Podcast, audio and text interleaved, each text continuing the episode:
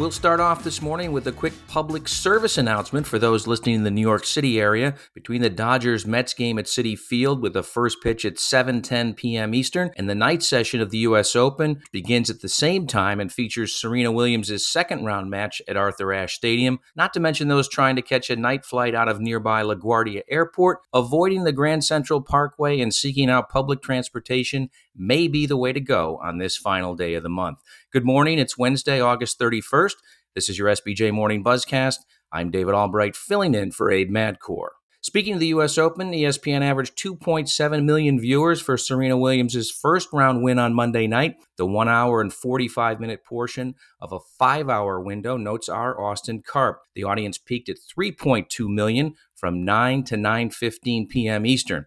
The match led ESPN to an average of 1.7 million viewers from 7 p.m. to midnight, marking a first day record audience for the network. Monday also was the most trafficked U.S. Open opening day ever for ESPN digital properties. The return of the Tour Championship to a pre Labor Day weekend slot led to a 5% boost for the PGA Tour's event final round compared to 2021 when it aired on Labor Day weekend. The final round on Sunday from Atlanta averaged 3.62 million viewers on NBC as Rory McIlroy came from behind to win the season championship. That's up from 3.4 million for Patrick Cantlay's win last year, but below the 4 million mark for Dustin Johnson's win in 2020. That event aired on a Monday in September due to a shifted schedule around COVID.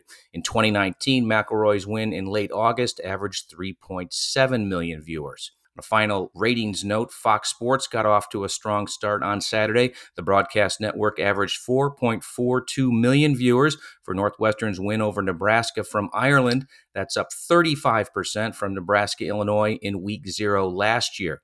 In case you were wondering why sports media rights continue to command top dollars, there are some quick examples. SeatGeek announced this morning that it's raised a $238 million Series E financing round nearly three months after the ticketing technology company's SPAC deal with RedBall Acquisition Corp fell through. The round was led by Accel and included Wellington Management, Arctos Sports Partners, and Ryan Smith, founder of Smith Entertainment Group, which includes the Utah Jazz, and founder and executive chairman of Qualtrics. The investment values the business at 1 billion on a pre-money basis. SeatGeek says it exceeded all 2021 public financial forecasts and is on track to more than double revenue in 2022. Q2 net revenue grew 89% year over year, and net revenue is up 196% in the first six months of 2022, with gross profit up 238%. The NBA, in a memo to teams, said that unvaccinated players and team personnel must submit to weekly COVID 19 testing this season. There will be certain exceptions to that mandate, such as when the unvaccinated person is considered to have been recently recovered from COVID 19. Testing will not be required for all others except when directed by their team physician or a league physician or a government authority. The policy for the coming season, agreed to by the NBPA, has been developed over the last several weeks and is consistent with what Commissioner Adam Silver said last month he would expect. All players and team personnel will be required to get tested when exhibiting any symptoms. The overwhelming majority of NBA players and staff were vaccinated last season. The Orlando Magic and Advent Health today are unveiling their state of the art $70 million Advent Health Training Center, which team executives believe will serve as a best in class standard for practice facilities across the NBA. The 130,000 square foot center is located one block from Amway Center. Player amenities include a sensory deprivation pod, altitude chamber, full body cryotherapy and hydrotherapy offerings, a treadmill pool, massage suites, hot and cold plunge pools, and a 6,000 square foot team living room that acts as the facility's hub. The center is funded by the Magic and DeVos family and supported by the naming rights partnership with Advent Health, a partner with the Magic for 30 plus years. Partners featured in and around the building include Verizon, Altitude International, Violet Defense, Volta Charging, and Jani-King. Fox Sports Today will roll out its new slate of FS1 studio shows for the fall, set to begin after Labor Day, highlighted by the debut of The Carton Show. Craig Carton's new program will begin the daily lineup starting September 6th with a 7 a.m. Eastern show leading into Skip and Shannon Undisputed at 9.30. Undisputed also has a new host for its sixth season in Jen Hale. The herd with Colin Cowherd remains in the 12 p.m. window with Jason McIntyre now aboard as co host. First Things First will be in a new time slot at 3 p.m. and in a new studio this season.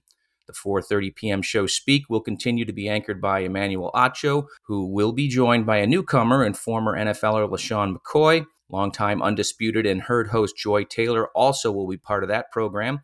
And NASCAR Race Hub will finish off the cable network's lineup of studio shows at 6 p.m. Eastern. Jackson State football coach Deion Sanders on Tuesday said in an Instagram video that his program and players are now in a crisis mode when it comes to grappling with the multiple water problems that have afflicted Mississippi's capital city in the past week. Parts of Jackson were without running water Tuesday because of flooding has exacerbated long-standing problems in one of the two water treatment plants.